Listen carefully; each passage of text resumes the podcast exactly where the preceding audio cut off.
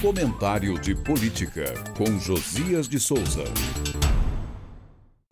Antes do aniversário de um ano do governo Lula, Bolsonaro fez no Senado um gol que tentou emplacar sem sucesso durante os quatro anos de sua presidência.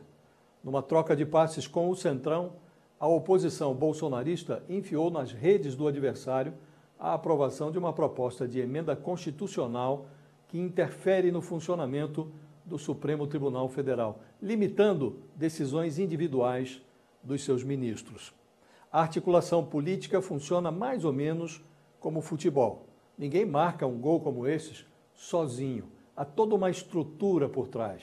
O bolsonarismo em campo, Davi Alcolumbre entregando o jogo na grande área da Comissão de Justiça, Rodrigo Pacheco levantando a bola na pequena área do plenário do Senado, todo mundo preparando a jogada para que o gol acontecesse.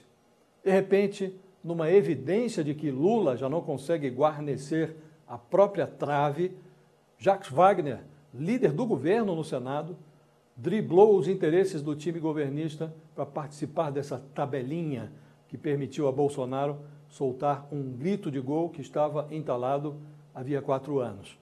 A emenda constitucional anti-supremo não deve prosperar, para virar realidade, precisaria ser aprovada também na Câmara. A reação das togas, verbalizada por Luiz Roberto Barroso e Gilmar Mendes, presidente e decano da Suprema Corte, deve estimular o chefe da Câmara, Arthur Lira, cliente de caderneta do Judiciário, a engavetar essa proposta. Mas o gol do Senado deixou claro que ainda há um bolsonarismo vivo na fase pós-Bolsonaro.